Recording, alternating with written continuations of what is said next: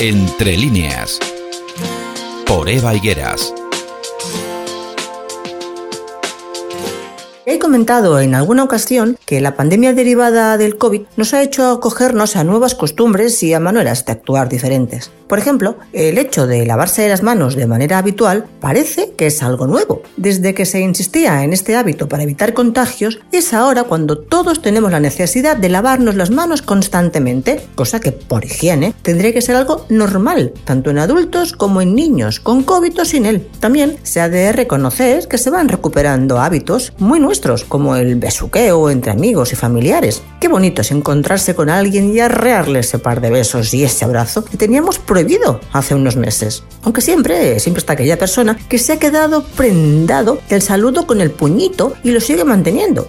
No sé si es porque quiere seguir evitando contagios o porque sí se evita besuqueos y achuchones no deseados, que también podría ser. Donde todavía no hay una normalidad, una normalidad total, es en las ceremonias religiosas. Por circunstancias determinadas, estos últimos días he ido a misa en varias ocasiones y además en diferentes iglesias. Podríamos decir que si te paras a observar determinados detalles, además de rezar y expiar nuestros pecados, podemos pasar un ratito divertido, bueno, sin que nadie se ofenda. En según qué iglesia se sigue manteniendo la distancia de seguridad, en otras no, pero bueno, eso es lo de menos. Una de las partes caóticas para mí en la misa es el momento de darnos la paz entre los asistentes, porque aquí para mí está el problema, el pensar en la manera en que vas a hacerlo. En la pandemia mirabas a los lados, atrás y adelante y saludabas con la cabeza, aunque habían personas que además se ponían la mano en el corazón. Hasta aquí muy bien. En estas últimas ocasiones he de reconocer que al llegar a este momento de la ceremonia me empiezo a poner nerviosa, pero muy nerviosa. No sé si a la señora de izquierda le puedo dar dos besos. Corro el riesgo de que le dé un parraque si ve que me acerco demasiado a ella.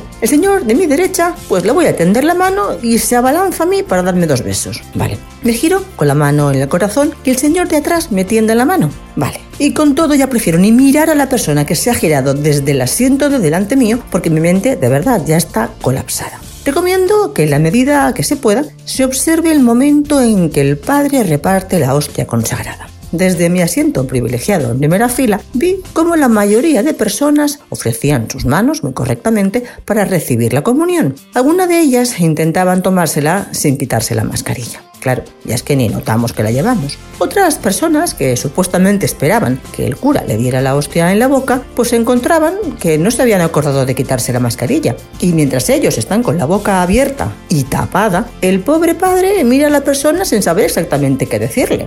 Oye, ¿por qué no se hace una normativa que regule determinados momentos de las ceremonias religiosas? Para que en general, y al menos yo, no hagamos el ridículo.